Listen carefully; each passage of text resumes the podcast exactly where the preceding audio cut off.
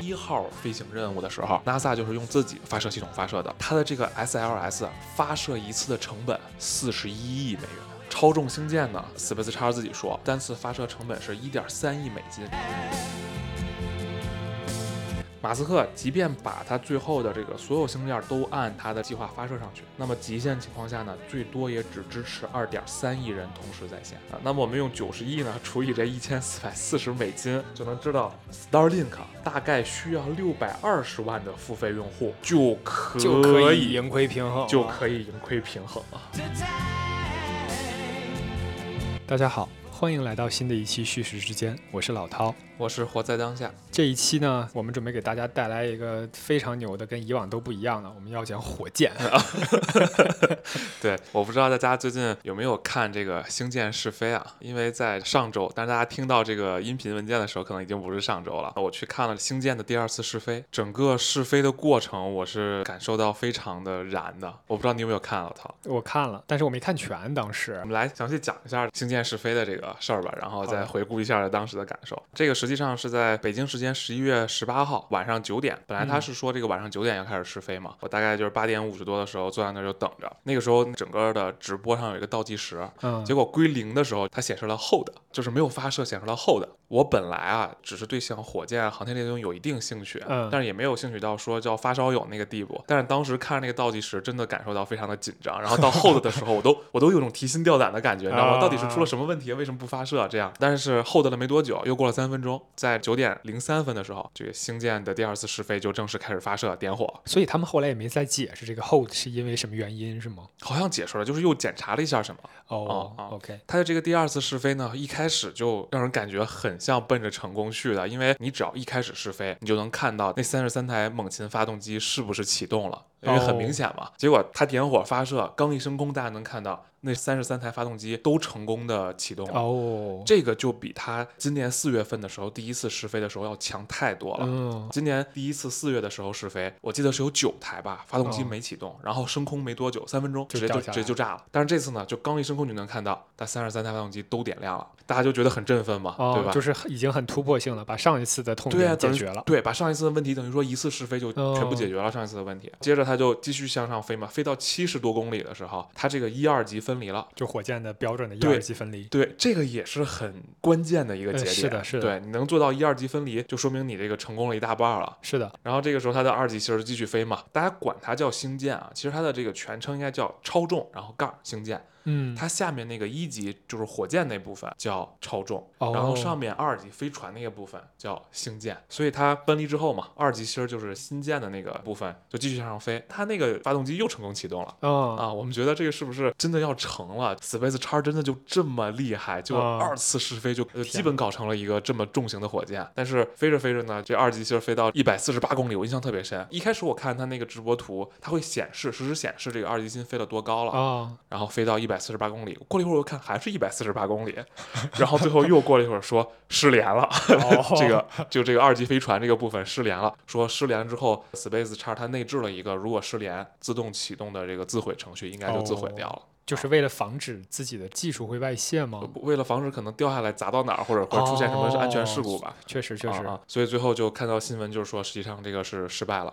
嗯，但当然了，如果大家关注这件事儿的话呢，都会认识到，就是马斯克在试飞前他说的两点，他认为啊，星舰试飞的第二次只要做到一，所有发动机都正常启动；二，一二级分离，哦他认为就成功了。哦，所以他也并没有指望这一次就完全成功。对，那要两次试飞就成功，这 Space X 也太牛了。是的，整个观看星舰试飞的过程中，我发现其实有很多朋友啊，跟我是一样关注的，除了咱们国家自己，否则的话，我从来没看到过，就说一个火箭试飞能引发这么多人的关注。哦当然，这个可能啊，就一定程度上跟我的工作有关，因为就我周围大部分朋友也都是做投资的嘛，嗯他们可能很关心，就是星舰试飞能不能带动商业航天产业链，嗯包括在 A 股上能不能有一些映射，他们可能会很关心这个问题，所以才去看试飞，我身边的朋友也都在看，也很多是，吧？是的，大家都很关注。对，因为这个东西其实本质上讲，它是一个拓展人类科技边界的一件事情。为什么会引发这么大关注度呢？我觉得一是除了这个马斯克个人话题性拉拉满了。嗯你知道吗？这个人就是一个很有话题性的人。没错，除了这个原因以外呢，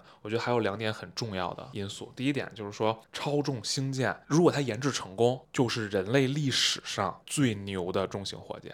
是从哪些方面它是最牛的？呃，我给你说几个数据啊。第一个就是星舰本身的数据，它这个直径九米，高度嗯一百一十九米，然后全舰起飞质量五千吨，这个五千吨就是人类历史上最重的火箭。哦，啊最大起飞推力是七千两百六十吨，啊嗯，这个也是最大的。我们之前如果有关注这个航天的一些朋友的话，可能会知道美国有一个很牛的火箭，嗯原来阿波罗登月计划啊把宇航员们送上月球的火箭。嗯啊，这个叫土星五号，这个很有名对，名这个很有名、嗯啊。超重星舰呢是土星五号的起飞质量的一点七倍哇啊，，就是比这么牛的火箭还要重一点七倍。所以相当于在火箭这件事儿上，这个运载效率提升了几倍啊，对，厉害。它自己完全重复使用时 LEO 的运载能力。什么是 LEO 呢？就是近地轨道、哦啊，近地轨道运载能力、嗯啊，是一百五十吨，是完全重复使用。怎么叫完全重复使用呢？就是超重星舰比原来马斯克那个猎鹰九号更牛的一点，就是一级、二级全都能回收。啊天哪，就是所有的都可以重复使用，重复那这个成本被拉低了一对个档次啊！对，如果研制成功，成本会降到很低。哇塞，啊，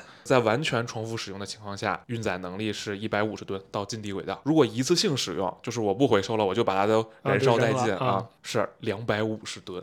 这个运载不管是一百五十吨还是两百五十吨，都是人类历史上最厉害的火箭。哦，就是研研制成功啊！当然，我们还是不断强调，如果它啊研制成功了啊，我们单对比一下，就是刚才我们说了，有很著名的阿波罗计划的这个土星五号火箭，它的设计上最高的运载能力也是近地轨道，是一百一十九吨。嗯，所以在可重复使用下，一百五十吨也已经比它超过三十吨了，哦，就是这么厉害。人类历史上号称运力最大的火箭，不是土星五号啊，还是前苏联的能源号火箭。这个已经是前苏联的对产物了，前苏联，但是这个火箭就飞过两次。据说啊，它的设计运载能力最高是两百七十吨，超过我们这两百五十吨嗯，但是嗯它从来没带这么重的东西飞上去过。哦，它的实际发射记录呢，是带了一个一百零五吨的暴风雪号哦航天飞机啊、哦，发射成功了。很远的。对，所以如果是一百零五吨呢，跟一百五十吨也是差了不少的。是的，这个就是人类的历史记录了。你要知道，这个人类历史记录原来一直是停留在一九六几年到一九八几年哦美苏冷战期间，大家把大量的财富啊、GDP、军费都投放到这个航天竞赛中的时候，人类创造的历史。也就是说，这个历史记录已经四十四十年没有被刷新过了。哇现在被马斯克的 Space X 的星舰有望刷新，所以为什么它的关注度这么高？任何一个人类尘封四五十年的记录可以被打破的时候，都是一件很大的事情啊。对尤其这还是火箭科学。对，那么说到这儿呢，我们对比一下我们自己国家吧，因为我们国家的航天事业其实也是美苏之外是的，最优秀的一是的，是个国家的。。我们的这个，比如说现在最大的，也是我们最常用的长征五号火箭，近地轨道的运力只有嗯二十五吨，也就是说，我们现在国家最先进的火箭其实还没有到美苏争霸这个冷战时期的那个水平，的那个水平，还还远远没一点点到。前进中。对，对对，所以我们的这个祖国的航天事业还是任重道远。嗯，是的，啊，但是这里提一句啊，我们自主在研发的新的这个长征九号，如果研发成功，这个会是我们国家未来运力最强的火箭，近地轨道能达到一百四十到一百五十吨。哦，就就接近了，就接近了。啊嗯，我们现在看这个我们国家的计划啊，是预计在二零三零年长征九号会首飞，我们拭目以待吧，期待是的拭目以待。那么刚才我们说的第一点就是为什么引发这么多的关注，那我们现在说第二点，Space X 和 NASA 其实是签下了很多的订单和协议的。对这个故事，大家应该之前都听过，哦对是他跟 NASA 的订单救了他这家公司。哎，对对对，曾嗯经呢，他有一笔四亿的订单救了是的他啊，是的但是我们要说的呢，是他跟 NASA 新的一个计划，当时还是在特朗普时期，特朗普签署了一个美国要在二四年重返月球的计划。当时我觉得大家都可能会听过这个计划呢，就叫做 Artemis，就是阿尔忒弥斯计划。它这个计划内容呢，就是在二四年要载人登月并返回，在二八年要建立一个永久性的月球基地。当然，目前来看，这个计划的实现的可能性比较低，对对对，嗯它的时间要继续往后推迟了。是的，这个计划能否实现呢？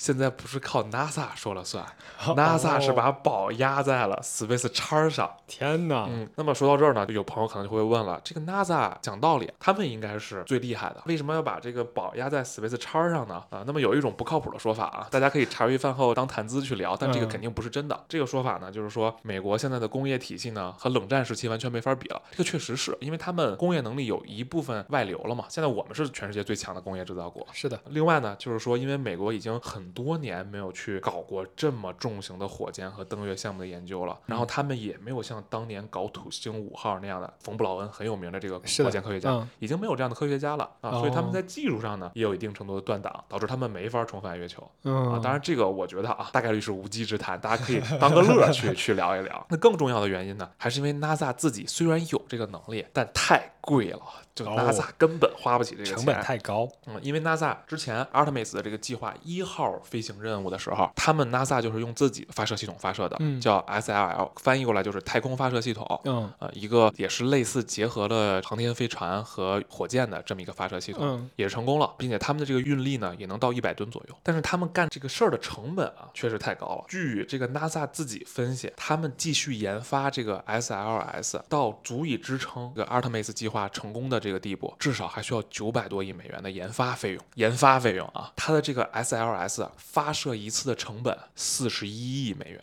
好家伙，如果你想啊，他要是载人登月，如果是一次，咱就不说了。如果他要建立永久性的月球基地，你是不是对老得往返呀？对呀，一次四十一亿美元，这谁受得了？你如果把这个计划拿出来，这国会也不可能通过啊，对吧？对，说大了可能影响下一届选举啊。是啊，所以说，在这种高额成本的情况下，NASA 指不上自己了。虽然我有技术有能力啊，嗯但是我降成本能力实在是太差了。毕竟我是一个官僚系统，说白了是是啊。那么能不能按时按照 Artemis 计划去执行？嗯 NASA 已经把宝全压在 Space X 身上了，所以 Space X 这个超重星舰能不能成功，其实是决定了未来 Artemis 计划能不能执行成功的一个哦关键因素了。懂了，NASA 因为是一个官方组织，所以它其实受限于国会、受限于总统的一些决定上的支持。但是 SpaceX 是马斯克自己的企业哈，对我只需要能跟董事会交代的过去，我又是实际控制人，所以它确实灵活很多。而且后面我会讲到啊，可能真的 SpaceX 在技术能力、降成本能力上已经远远超过 NASA 了，可能、这个是 SpaceX 真的很厉害的地方。说白了，降成本能力还是体现了它研发的能力。哎，对吧？我们说了这么久啊，这个 SpaceX 的技术能力和降成本能力，那我们接下来就来聊聊 SpaceX 它的这个主营业务啊，它的嗯技术能力啊，它嗯降成本能力啊是怎么做到的？是的，为什么 SpaceX 能把成本做到 NASA 无法企及的程度呢？我们就得讲讲，因为 Space 叉跟 NASA 它本质是不同的。我们刚才讲了，NASA 它就是以科研任务、政治任务，以探索人类太空认知的边界为己任的。嗯，啊，它肯定对降成本没什么需求，是的啊政府批给我多少钱我全花了，对啊，就完事儿了。这预算不花光，后边还不给了，呃我就得花光。对，我就得花光 啊。但是 Space 叉不一样了，人家是一个商业航天公司。嗯我们讲到商业的本质，就虽然我前期可以投很多的钱去烧去做研对发，是但是如果我是商业航天公司，未来的目标还是要盈利，还是要赚钱的。赚钱的对，否则那就不叫商业，那叫慈善了，对不对对对，我们接下来看看 Space 叉是怎么赚钱的。它的第一个业务，也是目前最主要的主营业务呢，就是发射。我们看到二零二二年的这个财报呢，营收的大头还是发射业务。二零二二年的营收是二十四亿美金。发射业务的营收指的是什么呢？嗯，就比如说我们现在就说 NASA 或者谷歌、亚马逊需要它帮忙发卫星上去、哦 n a s a 需要它帮忙把龙飞船上去对接国际空间站，懂，需要帮它发卫星啊就。是你外包给我，对吧？呃，对，就是啊发射任务，就是我把你的东西带上去，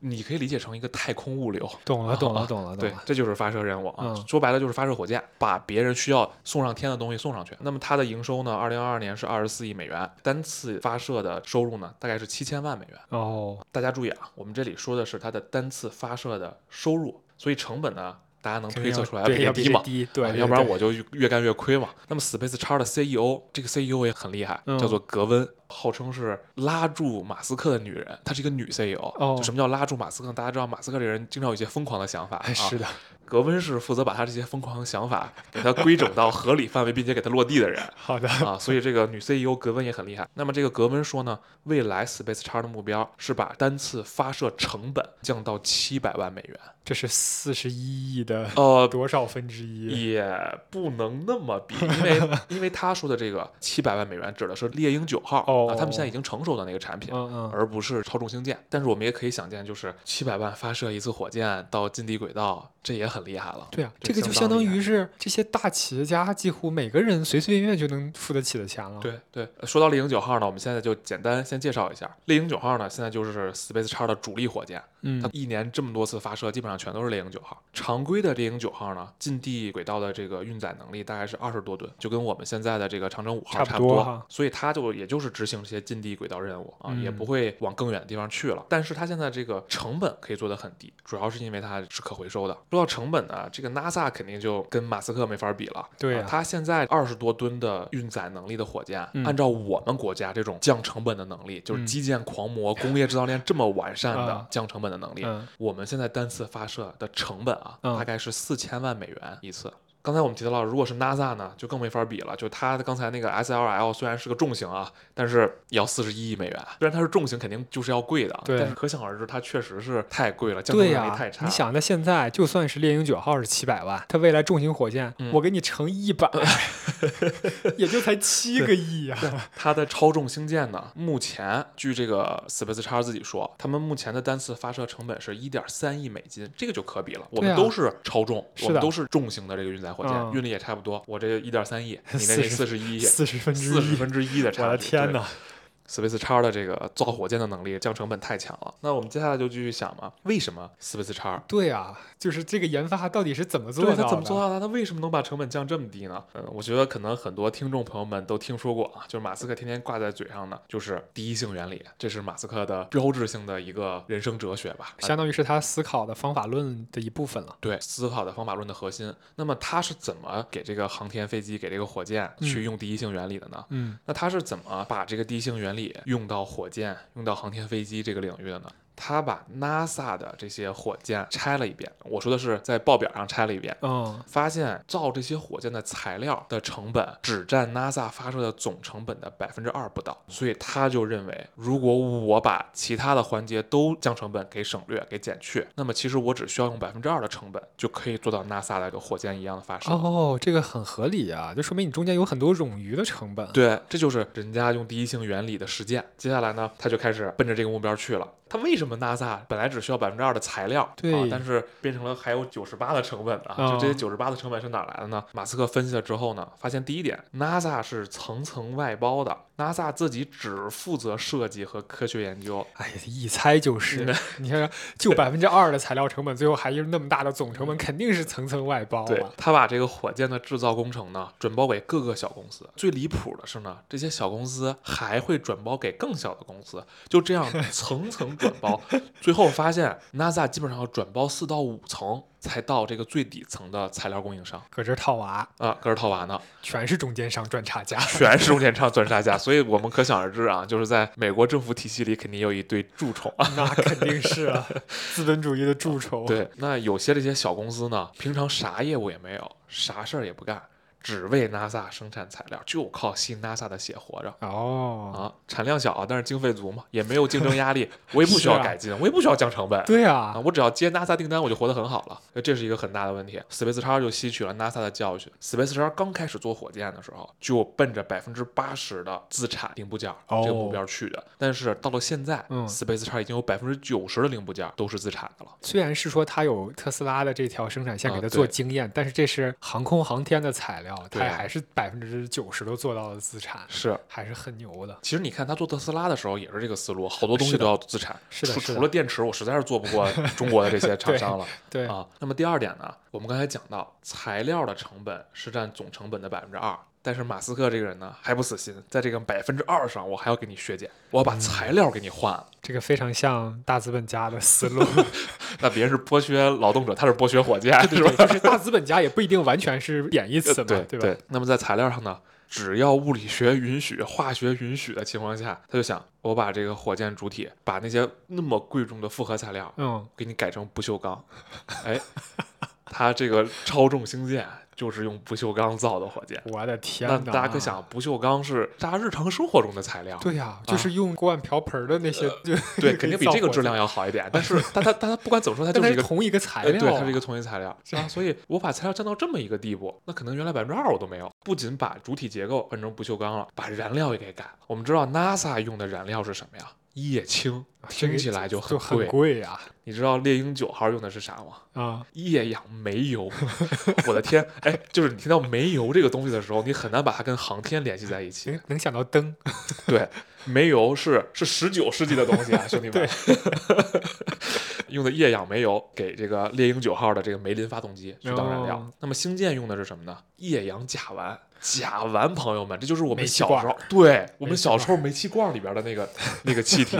就等于你把无数个煤气罐儿装到了这个火箭里，也能送他上天。呃，就是对，当然还要加液氧啊，加哦液氧，对只是它相当于是对这个材料进行了一定的加工嘛。对对那些助燃剂。对啊，所以就是说，就在马斯克这种捣鼓下吧，你哦 听起来有一种就是本来一个很高大上的东西，给你搞得很盖板，但是在科学理论上就是这个能用，能达到这个目标，嗯那就够了。航空航天界小米，啊，确确实是这感觉，确实这感觉。他这逻辑就是，我就是给你找各种超级平替，哦，它不仅是自研的，把这个加大自研比例，然后材料找平替，嗯它即便是外包的那一部分，它也给你找平替。比如说啊，我听了一个故事，因为他们还是要给一些载人航天的任务的，嗯包括给 NASA 做的，他们把这些安全带本来都是专业定制的给宇航员的安全带，嗯，直接给替换成了 F 1赛车的安全带，哦，这个就很合理，是吧？其实，在很多年以前，F 一就在标榜自己的那个赛车的安全系统，尤其是安全带这是宇一点上航级的是宇航级的。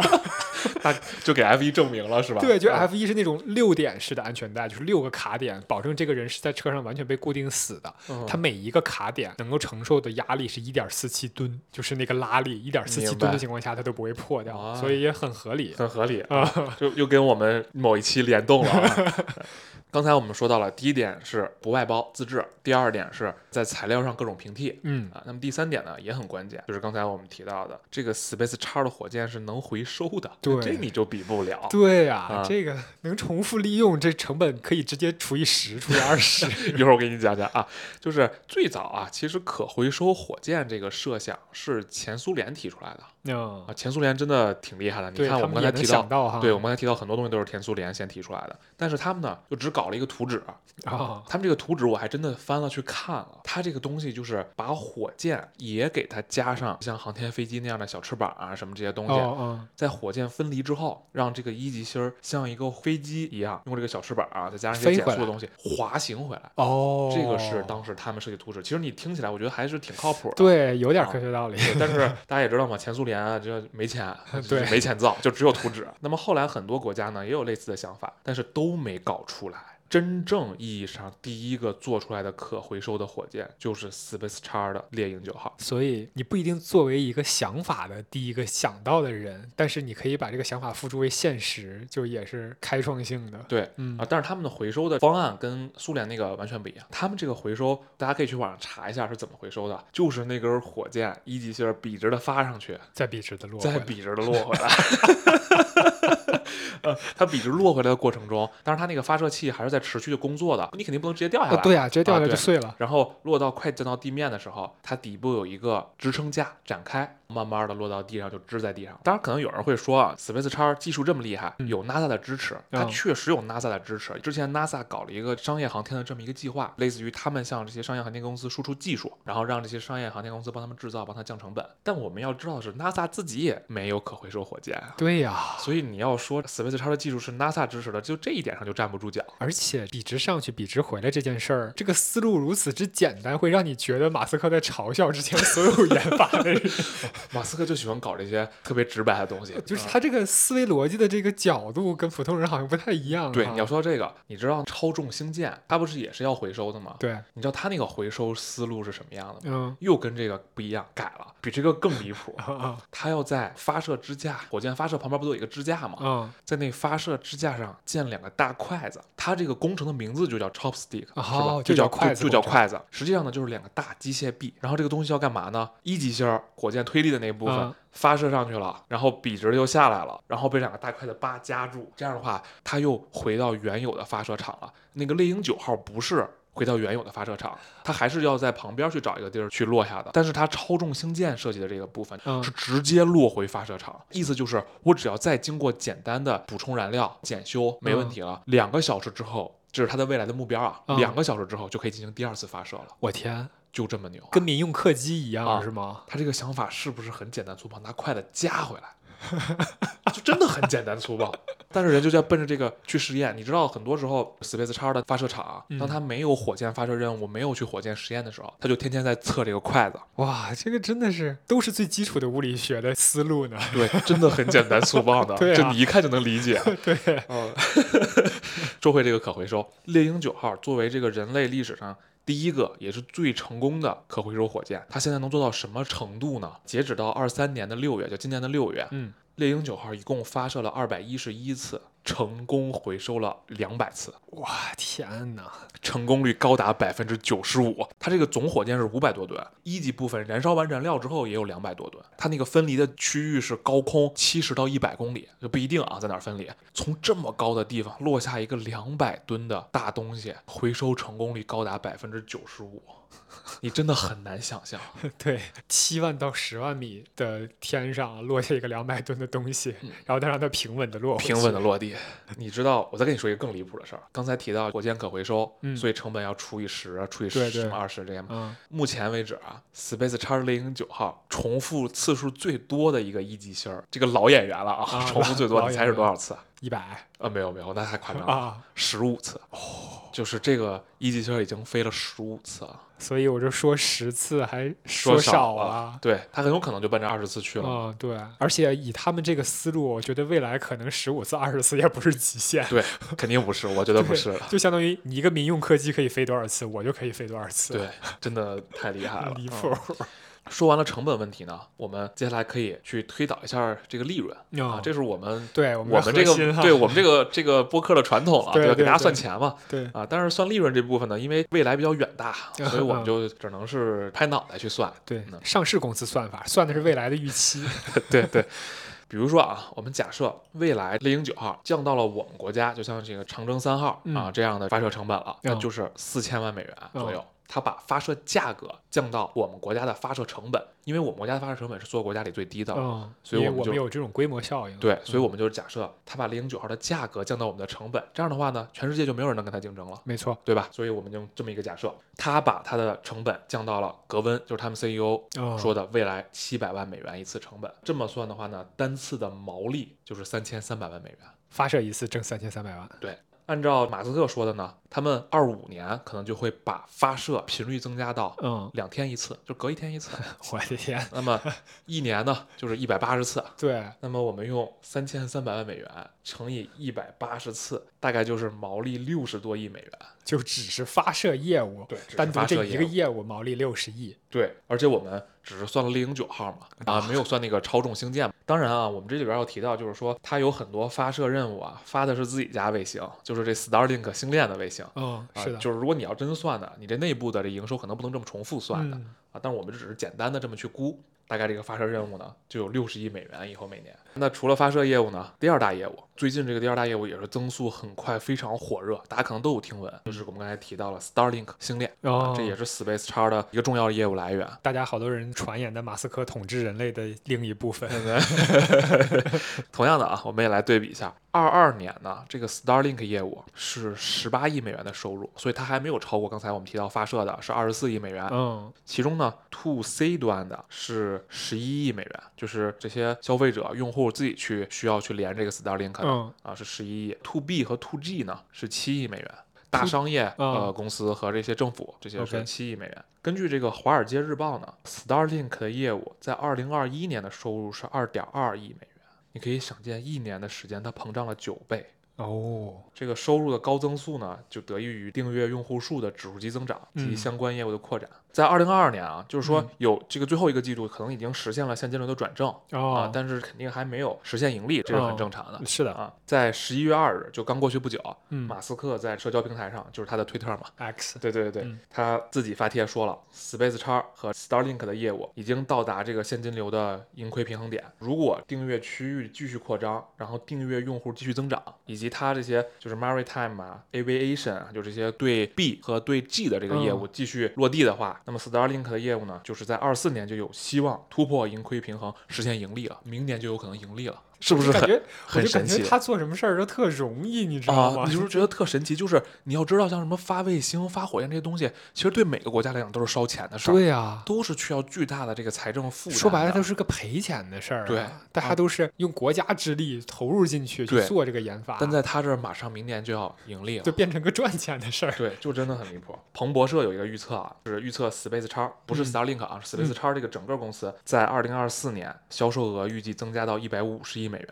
哦，大家可以想，二三年我们还算的是它这俩业务二十四加十八对，四十二亿，啊，对这眼前又涨了好几倍。对，明天又要涨好几倍。同时呢，明年 Starlink 的收入有望超过发射业务。刚才我们提到了这个 Starlink 的业务，包括我们刚才提到了像什么 Maritime 啊、什么 Aviation 啊这些。嗯那么我们简单的给大家讲一下，就是 Starlink 到底都有哪些不同的业务类型。其实呢，它就是主要分两个部分，一个是固定场景，一个是移动场景。Starlink 大家都知道吧，其实就是用卫星上网，就这么简单一件事儿。啊，是的，啊啊是的，呃，那么简单来分就是固定场景和移动场景。那么在这个不同场景下呢，又分你带宽的多少啊，网速优先级，就嗯造成了有大概有五种类型。那第一种呢，固定场景 residential，大家看这名儿就能理解嘛，就住宅嘛，residential 住宅的意思嘛。是的，。是的，所以它这个第一个场景就是你要在住宅上建一个 Space X 给你的接收卫星的配件儿，类似一个小锅，我也是第一个想到的锅。是锅，类似锅，但是它是一个长方形的东西啊，就类似一个锅，建在比如你自己家的屋顶上。建完了之后呢，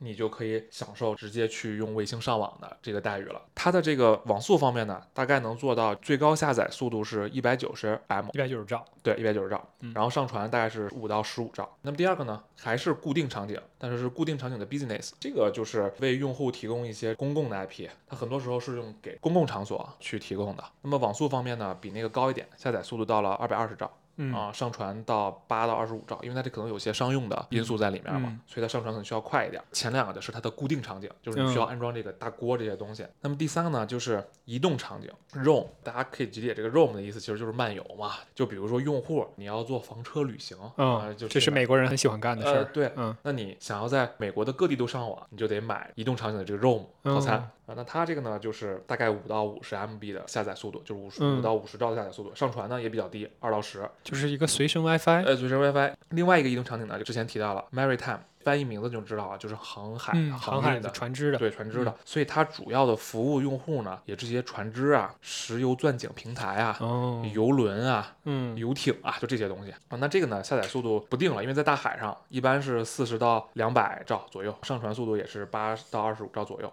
那么最后一个呢，就是移动场景里的 aviation，这个大家也很好理解嘛，就是航空的，所以它面向的商业用户呢，也就是像商业航空公司啊、私人飞机啊这些。旗下有两款啊，主要对应商业飞机和私人飞机，装一次呢，全套硬件需要十五万美元。哦，就是相当于装一架飞机上一架十五万美元。对，但是有了这个，其实就相当于每一个人在飞机上就可以自由上网。对，是的，其实星战主要就是这个业务，就是让不能上网或者不方便上网的人呢，嗯在这个全世界各地能上到网。但是从这么来看，比如说像程序这种家庭的 residential 的，或许未来不是它的主要的客户群体。就你既然提到这个点呢，我就不得不去给你讲一下，就是它这潜在客户的这个方面了。那我们就先讲它这个收入端潜在客户。其实作为中国人啊，你确实可能有比较幸福的这个地方，就是对我们基建太发达了，我们在哪儿都能上网。是的，啊，你很难想象不能上网或者上网不方便的这个情况。但是呢，据我查到的一个数据，截止到二一年啊，这个统计数据，全球有不到八十亿人，大概七十八亿人，在二一嗯年的时候，嗯，互联网用户呢只有四十八亿，哦也就是说有三十亿人其实还上不了网。大家不要因为自己生在中国这么幸福，就以为全世界人都能上网。哦，有很多欠发达地区，很多这个贫困地区，很多偏远地区，这些人是上不了网的。所以我一下就懂了，为什么它看起来一个网速也没有很快，收费又不低的这个业务现在这么受关注，就是因为有很多多这种现在的基础基建达不到的地方，它可以达到，而且是三十亿人的规模。对，而且这只是说它还上不了网，更别嗯说什么高速、什么千兆光纤这些都更别说了。所以我们可以看到，在未来的发展潜力这儿，Starlink 的业务还是挺广泛的。是的，是很有，潜力的。不过呢，三十亿人虽多啊，但是这个已经超过 Starlink 的这个服务极限了。我之前看了一个，就是根据数学和物理学，就是这个卫星怎么覆盖地球的这种物理学的这个嗯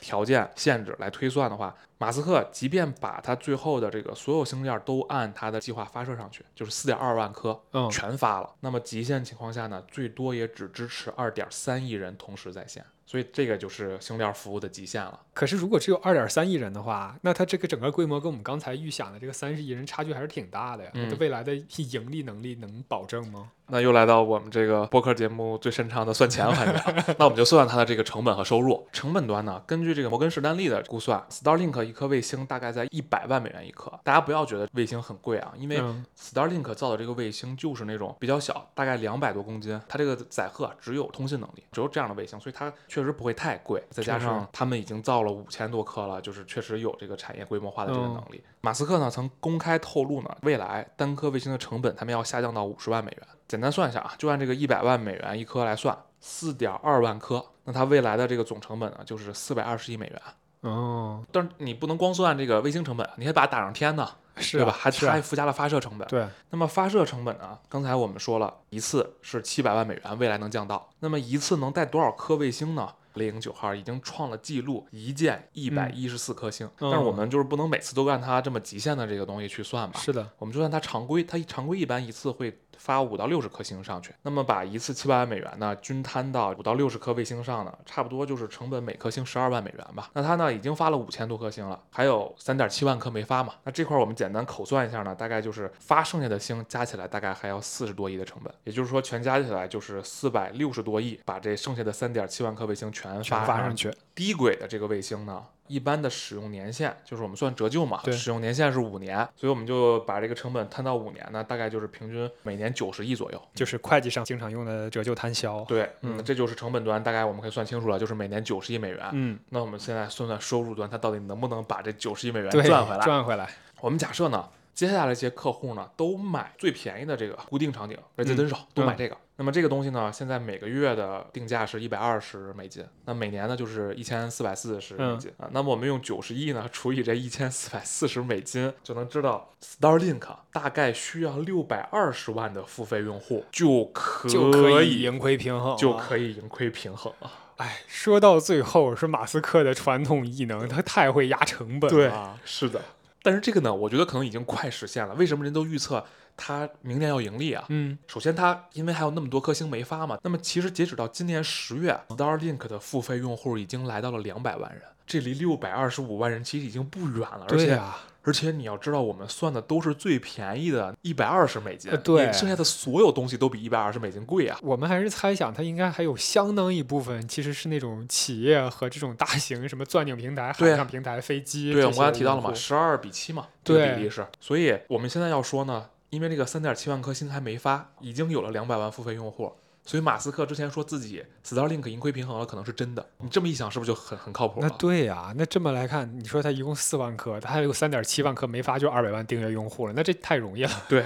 然后我们刚才提到了有三十亿潜在用户，然后嗯 Starlink 全发完了之后，真正的能力大概是极限是二点二三亿用户，点三亿，这都远超六百二十五万付费呃用户。对呀、所以稳赚不赔哈，怎对么算都是。所以我们可以合理推测，就是当 Starlink 的这个付费用户越来越多的时候，其实它的这个付费价格可能会越来越低，因为它有平摊嘛，平摊这些成本嘛，是的，所以它就可以让更多的人去使用互联网，直到达到它二点三亿的这个极限极限。说不定。到时候马斯克又研究出来什么新的技术，对能提高这个载荷了。对我们假设呢，如果它未来真的服务了两亿人，然后呢，它把星链的这个付费价格降下来了，假设他从每个人身上每个月只赚十美元，你觉得嗯这是有可能实现的，对吧？嗯。那么一年呢，每人就是星链从他们身上赚的钱就是嗯一百二十美元，乘以两亿人就是二百四十亿美元的利润，哦，我这太可怕了。啊！比发射业务确实赚钱多多了，所以不怪像什么那个摩根士丹利啊，像什么嗯彭博呀、这些嗯。都预测他们最赚钱的是，Starlink，Starlink。你要知道，我们对比一下，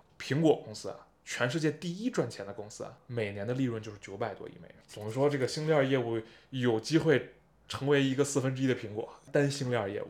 以上呢，我们就介绍了星链的这个主营业务。那我们粗算下来呢，它这个 Launch 加 Starlink 的业务呢，加起来可能未来每年会有三百亿的利润，在这个中局情况下。嗯当然了，就是 Starlink 还有一些其他业务啊。刚才我们除了说它给用户去联网啊，它有一个新的业务叫星盾业务，但这个业务可能还刚刚开始。这个是跟美国军方去合作的，通过 Starlink 这么多卫星去组成一个星盾，嗯，然后为军方提供覆盖全球的实时卫星图像。你想想，其实这个也挺可怕的，对我们国家也是一个后患吧？哦，算是对啊，啊，然后他还提到呢，除了 Starlink 之外，它的这个火箭能力呢，还能打造地表物流的业务。它很号称的口号就是全球一小时达，这是像不像很多我们国家的快递？我天，全球一小时达这个事儿都不知道说什么，都不知道说什么，是吧对，？但是我觉得无数人应该梦想过这件事儿。曾经大家设想的好多电影里面演的，可以穿过地心，嗯一个小时到达大洋彼岸，嗯嗯，然后马斯克要把它实现了，把它实现，但是通过太空嘛，对，通过太空，要把它实现了。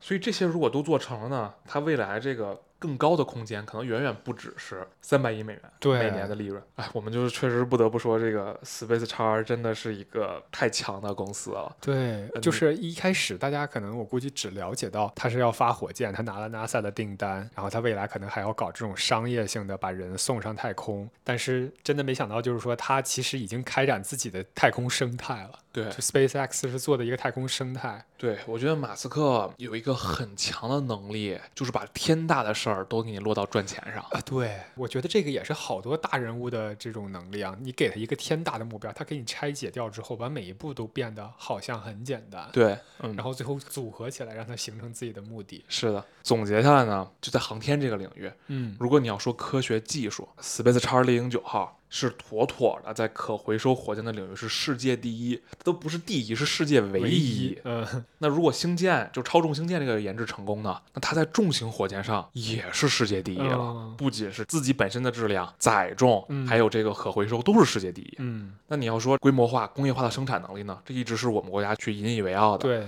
那 Space X 这个降成本能力也是世界第一，哇，把火箭做到这么便宜，是连我们国家现在都做不到的啊。那你要说到这个商业化赚钱能力，那 Space X 是现在唯一一个在造火箭、发卫星领域的公司能做到盈亏平衡的。钱哈、啊，就是一个商业机构，一个民营企业做到了全世界这么多强国的政府都做不到的事情。刚才说的也是，就是我的想法，就马斯克就是神奇的把科技变成了商业化的东西，嗯，真的只能说漫威当时拍钢铁侠的时候以他为原型太合理了。那刚才我们吹了这么多马斯克和 Space X 的牛啊，那我们也现在说几个小趣闻去中和一下，不让大家觉得他是那种高高在上的。嗯我们开始讲一下这个第一个小趣闻，其实我觉得 Space X 成立这件事儿就很神奇啊。如果大家看过，比如这次马斯克传啊，或者是像看过一些马斯克的采访啊，就都知道，就是马斯克其实对火箭是根本没有了解的，他就是觉得这件事儿能干想干嗯他就去干了。嗯，理论上来说，他应该是个程序员出身。对，他是嗯他是做软件的。对，那么这个背景呢，我给大家梳理一下，马斯克的第一桶金是怎么来的？他是把他的 PayPal 给卖卖给 eBay 了。嗯，PayPal 呢就是美国支付宝，eBay 呢就是美国淘宝。对，哎，对对对，他就是把他的这个 PayPal 卖给 eBay 了可能更像美国咸鱼。啊，是吧？然后呢，他赚了二点五亿美元零二年，啊，对，零二年，零二年的二点五亿，嗯交完税剩一点八亿，大家记住一点八亿这个数啊。啊，结果同年呢，他就成立了 Space X，也就是说哦，这个人疯狂到什么程度？他刚做完软件，对火箭一无所知，他就成立了一个造火箭的公司。对，手里刚有点钱，就成立了一个造火箭的公司。然后他给这个公司就给 Space X 投了多少钱呢？从零二年到零七年，陆陆续续干掉了一个亿，全是马斯克自己出的。哦，这一点八亿的一大半儿就出完了啊啊！为什么我让大家记住一点八亿这个数啊？咱接着往下算，他出完这个钱，成立了 Space X 之后呢，他可能真的开始构想他火星梦的这个生态体系了。嗯，那除了火箭、卫星这东西以外呢，就需要这个电动车，因为那边可能只能烧电力，火星上也没有什么石油啊，这乱七八糟的东西。对，那么他就再转过年儿来，零三年嗯就成立了特斯拉，哦，给特斯拉投了七千万，哎，一点七亿没了啊 对，啊，一点七亿没了。这个你想想也很有魄力啊！他如果不懂火箭，其实他也不懂什么新能源车呀。当时对呀、不要忘了他是个做软件儿的。对呀、他是个做软件儿的。你可以看到他就对他心中梦想这个排序，其实嗯 Space 叉是比特斯拉对他更重要的东西。对，大家后来也很多人都说，他其实造特斯拉是为了 SpaceX 服务的。对，其实是嗯真的，你能看得出来嗯他这个逻辑链条。是的，最后呢，他在零八年投了那个 Solar City，就是他旗下做太阳能的那个公司，做光伏的，投了一千万。好，一点八亿花没了。对，到这儿一点八亿花没了。你发现这个人真的，他的思维跟人别人不一样，他而且真的也，真的也在嗯零二年拿到一点八亿，其实是财富自由了，对啊，对吧就财富？自由了。那还没有金融危机呢，金融危机之后，为了救市，那是大通胀来了，对吧？对对那那时候没有啊，他就这么快的把一点八亿投到了三个跟他完全没关系的领域，对，而且这三个领域可以说当时对于人类来说。都是很前沿的。对，都非常前沿了。就是你没有完整的研发体系、知识体系，你怎么可能搞得成呢？对，但就这么搞了，就这么莽。太野了。这个我们说到第一个小趣闻啊，刚才我们说了，就是说 Space 叉钱哪儿来的？那最早肯定是马斯克投的那一亿，嗯支撑了这个 Space 叉早期的这些理论上的研发嘛。在融资史上呢，还有一个很有意思的点，当他这个到了零八年，大家记得啊，零八年最后一千万马斯克花完了，对对对花完了啊马斯克没钱了呀，啊对吧？结果这个时候正赶上 Space X 这时候猎鹰一号，刚才我们提了半天猎鹰九号，九号啊啊，但它开始就有猎鹰一号了。从一号发到九号，啊对猎鹰 一号那时候就试射失败了，零八年的时候，猎鹰一号试射失败了，毁灭性打击。啊，然后猎鹰九号呢，那时候还遥遥无期呢，对啊吧？公司呢就发展进入了困境，结果马斯克正好钱花完了，那咋办呢？哎，这时候咱不得不说啊，在家靠父母，出门靠兄弟。这个时候呢，他的好兄弟来救他了。这个好兄弟是谁呢？是他在 PayPal 的合伙人。大家都把 PayPal 卖了，你有钱我也有钱了嘛。嗯 PayPal 的合伙人，这个人叫彼得泰尔，Peter Thiel，Peter，Peter Thiel，Thiel，这个人很有名。对，这是真的是传奇投资人啊。对，他旗下有个基金，这个基金很有名，翻译过来可能叫开创者基金吧。嗯，是的啊，，他用他的这个基金给当时的 Space X，，我觉得当时其实没有什么成功的苗头，我觉得他就是相信马斯克，或者说看在我们这么多年的情谊上，给马斯克投了两千万美元。嗯，这两千万美元当时占 Space X 的股份是百分之五，你知道现在这两千万值多少钱吗？多少钱？四十亿美元，我的天，这个是一个十五年嗯两百倍的投资。这没办法，你说当时除了 Peter Thiel，谁敢投给他呀？，对呀、是的，这就是这就是个疯子呀！当时在大家看来。患难见真情。然后，但是马斯克也完全对得起他这份真情了。不过 Peter Thiel 确实是一个超级有眼光的对，确实他就是他还投了很多别的嘛，确实很有眼光包括。Facebook，我记得也是他。到了之后呢，零八年，哎，我们还是零八年，但是这是到了零八年底，嗯有了这两千万美元的加持，猎鹰一号年底就发射成功了。到了过来了。对，再过两年，一零年的时候，猎鹰九号试射成功了。哦，这个时候，Space 叉就身价陡增了，因为我证明自己了，，对，我就不需要再什么苦兮兮的去这个找人融钱了。是的，是的，这个时候哈、什么谷歌呀、富达呀，就我们之前提到过富达嘛，对啊，这些很有名的基金、很有名的大企业上赶着来送钱了。对啊，肯定啊，这个投资人里还有一个很有意思的人啊，这个人叫罗恩·巴伦，我不知道你听没听说过。这位我没啊听过。他创办了一个巴伦集团，就他个人和他的这个集团都投了很多的特斯拉。嗯，在二零一四年的时候，他们一共呢，就是他个人加这个公司，嗯一共投了三点八亿美元的特斯拉，现在净赚六十个亿。然后没完啊，这是特斯拉的故事。这个人呢，卖了一部分特斯拉的股票，转头就去投了 Space 叉，投了 Space 叉五亿美元。我的天，所以他这就是信任马斯克嘛，啊对吧？对，他现在挺老的了。嗯这个老头呢，真的就是把自己的投资都跟马斯克绑定了。嗯啊，用马斯克帮他赚的钱再投马斯克的新公司啊，这就是他完成了一个 他自己投投资循环啊，并且呢，这个老爷子多次在公开的这些媒体上表示嗯，自己对马斯克非常有信仰啊，他的一句口头，他一句名言就是“我将是最后一个出售的人”啊，这个 last one to sell 啊。啊。这个当然，他这个指的是特斯拉的股票、啊，嗯我将是最后一个出售的人。但我觉得可能也能引用到，就是他对马斯克的这个信仰上，对，就是我将是最后一个出售马斯克的这个公司的人的。对呀、就是全球所有人都不信你了，我我也信你。再给你说一个航天领域的趣闻，我觉得很有意思。嗯这个是我之前在《像火箭科学家一样思考》这本书里看到的。这本书我们也推荐大家去看看啊，到时候我们会附到我们的这个、里面呃对，每次美国搞这个航天发射任务的时候，在这个 NASA 中心，就这发射控制中心里，会有很多人吃花生。啊，为什么呢嗯？？为什么呢？这传统怎么来的？之前 NASA 有一个发射任务，发射了六次，就这前六次都失败了，大家都已经很绝望了。结果就在第七次，可能就是最后一次发射任务的时候，嗯，有一个工作人员把花生带进来给大家分享吃了，这次任务就成功了。嗯，玄学是吧？玄学。哎，所以之后呢，每次发射任务都有人会带花生来吃，这个就是美国航天领域的一个著名的梗。就这个事儿，你想起来啊，你觉得很有意思。讲道理，火箭科学家、航天科学家这些人应该是所有人类里最讲科学的一群人，没对呀人比他们更科学，就是最唯物主义的一群人。，对，但他们呢，在发射的这个过程中，要去靠非常简单、非常迷信的这种吃花生的行为，去安抚自己的内心。对，啊、就后来我想了想呢，我觉得可能恰恰是因为他们太懂科学了，他们就是站在人类已知和未知那个边界线上的人，嗯，他们面前全是边界，对科学的边界，他们面前全是未知，是的，他们背后是这些历代科学家打下来的已知的江山。嗯他们的任务就是去给人类的已知去开疆拓土，所以他们非常明白的知道，我做的事儿真的就是未知的事，已知的事儿我都全知道，我都全做了。哦他不像咱们，咱们你可能说我不知道的事儿，其实可能很多科学家研究过了，对对吧？对啊，但他们不知道的事儿，就真的是全人人类都不知道了。对对，所以他们知道剩下只能教育未知了，那就只能相信玄学了。所以我觉得我觉得是这样的。就像是那句话说的，你知道的越多，你了解的越多，其实你就越谦卑。科学家因为他们懂了科学已经到了人类的边界，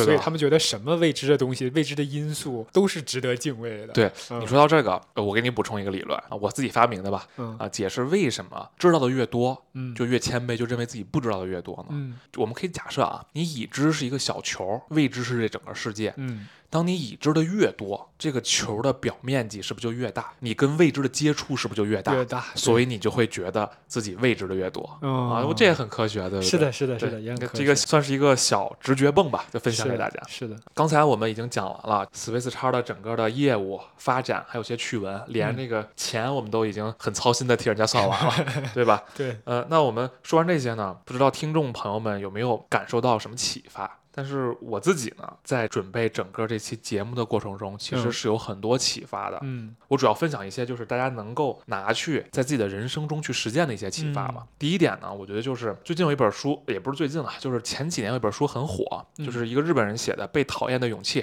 这本书就主要讲了就是类似于阿德勒心理学这种自我发展心理学这样的东西，比如说要求人们建立起自己的评价体系，不要在意外界对自己的看法。这个嗯是你被讨厌的勇气的核心嘛？嗯，但是有时候我们会说，光说不行啊，就怎么建立起这种自我评价体系，呢？方法是什么呢？方法是什么呢？我觉得马斯克可能就是一个很好的参考。嗯，假如说你要是一个像马斯克一样的人，嗯你每天关心的事儿是我怎么上火星，对吧？我你关心的事儿我怎么把这火箭打上去，我怎么把这卫星嗯打上去，嗯，怎么啊把人类未来能在别的星球安家？，对，怎么让人类变成星际文明？嗯，怎么给人类开疆拓土？这真的是给人类开疆拓土、啊。对对对，如果你是关心这些事儿的人，那你每天在社交网站上就是兴致来了随便说些什么，比如说我今天评论一下狗狗币，我今天评论一下大麻，我今天评论一下中美关系，你觉得其实很正常，因为这些东西对他来说其实都是小事儿。对，对上火星这件事儿来说，其实中美关系真的是小事儿。如果你是一个心里对自己的期待，或者说自己要干的事儿那么大的这么一个人，你真的就不会在意这些小事儿，也不会在意别人的评价。是的，那些黑的随便在底下怎么黑，对吧？但是马斯克真的就是我们假设，如果他能够把比如说人类带上火星，那他这个名字可能出现在所有人类的名字之前，甚至其他星际文明，都会知道他。对，那如果你已经是要干这么大事儿的人了，那你还会在意别人的评价吗？你的自我评价体系是不是就自己建立起来了？这是第一点。那么第二点呢？从这上引申，哪怕你不想做大事儿，或者天赋有限，咱就不能做大事儿，也要多想点大事儿，多学点大事儿。就是大事儿跟小事儿就尺度不一样的时候，真的人的认识就不一样。关于火箭、宇宙、航天这些东西，我有个特别深的体会，就是在二零一四年的时候，我们那时候还上大学呢。是的，嗯、你知道吗？我上大学的时候，就是我也很叛逆，我也不喜欢这个教育体制，我也不喜欢上课的内容，，咱俩就住隔壁宿舍，对我可知道。对，我就天天逃课嘛。不过这不是什么不良引导啊，大家不要学他，呃他逃了课，他期末也能过，大家逃了课不一定。嗯 那么到了这个二零一四年冬天的时候呢，我也发愁，嗯就是一学期没上课了嘛，我嗯这个到了期末考试我怎么办呢？结果那个时候呢，正赶上《星际穿越》上映了，你应该有印象吧？《星际穿越》对是二零一四年冬天上是的，映是的，是的。然后我跟我当时的女朋友呢，就是也现在的老婆嘛，当时嗯夜里我们就去看这个《星际穿越》的首映。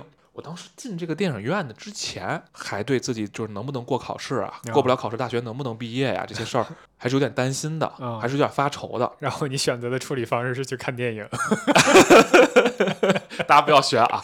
啊，对，但是电影该看还是看的嘛，因为我真的很喜欢诺兰。啊，对，嗯我去看了。看完这部电影出来之后，当我去转换到这个电影的那种思维，用那种超级宏大的时间、空间的视角去、嗯去思考问题的时候，甚至说超越三维，那里面有对超越三维的这个、嗯这个视角去思考的时候，我就发现我之前太渺小了。我我在担心什么？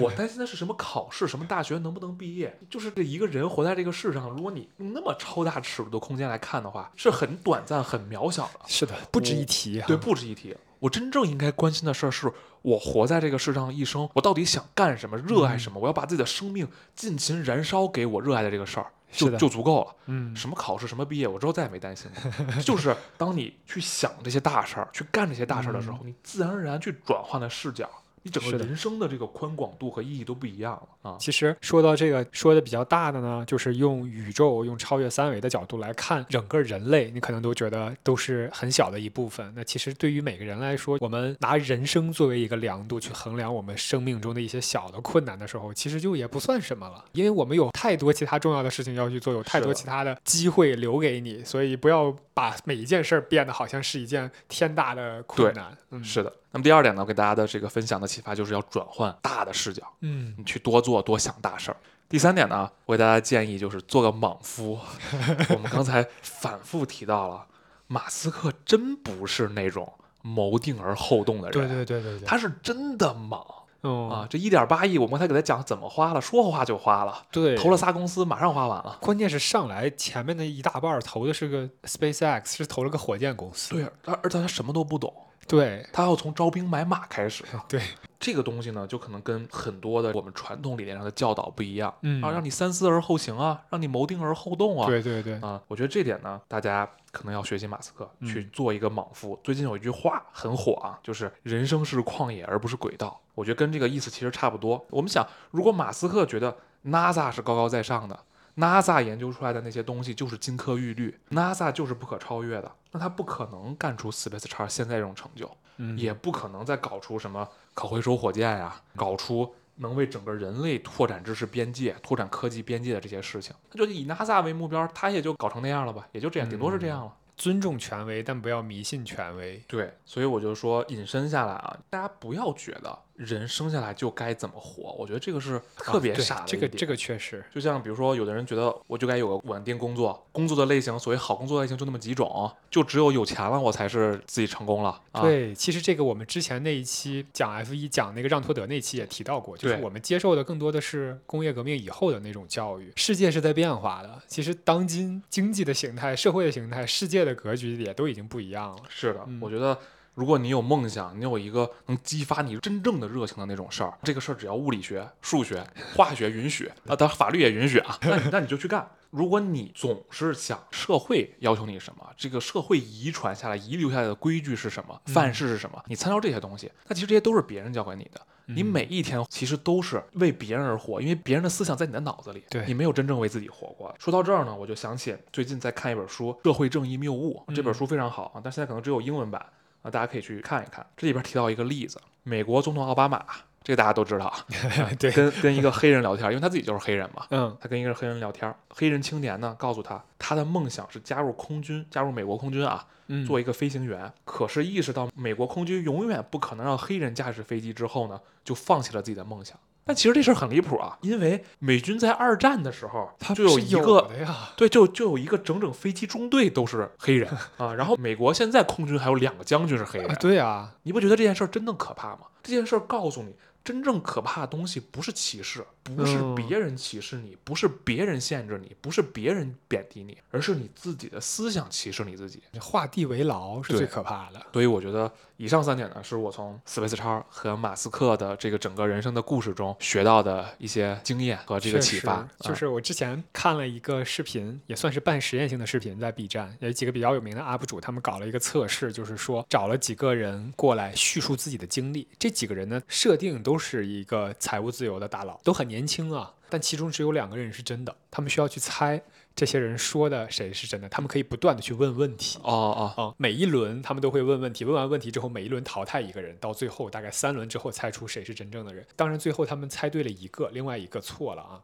他们当时猜的时候，其中一个标准就是去看你这个经历是不是很散，因为这几个 B 站的 UP 主，他们也算是接触的人比较多，接触信息渠道也比较多的这种人啊，他们就觉得经历更散的人听起来离财务自由更近一些。其实这哦个说明什么呢？人生是旷野而不是轨道。对，财务自由的人他不会给自己设定太多的枷锁。对你往往他会去不断的去尝试去试错。如果大家去学 MBA 里面的这些课程的话，他讲到创业这儿，他也会有一个叫精细创业。那精细创业最重要的一个点，其实就是快速试错，嗯不断的试错，直到你找到你真正的对的那个方式。对，所以这一期我们虽然一开始是讲火箭科学，然后又讲到了马斯克的这些公司神奇的赚钱的模式，包括我们可能预测到的 Starlink 确实已经开始赚钱了这件事儿。但是最终其实是想，还是像我们上一期讲大佬的故事一样，对，希望通过大佬的故事能给大家带来收获。那这一期我们可能就是希望大家不给自己做太多的条条框框的限制。对我们希望我们的节目如果有正向影响的话，嗯真的能激励现在的年轻人，尤其是年轻人。是的。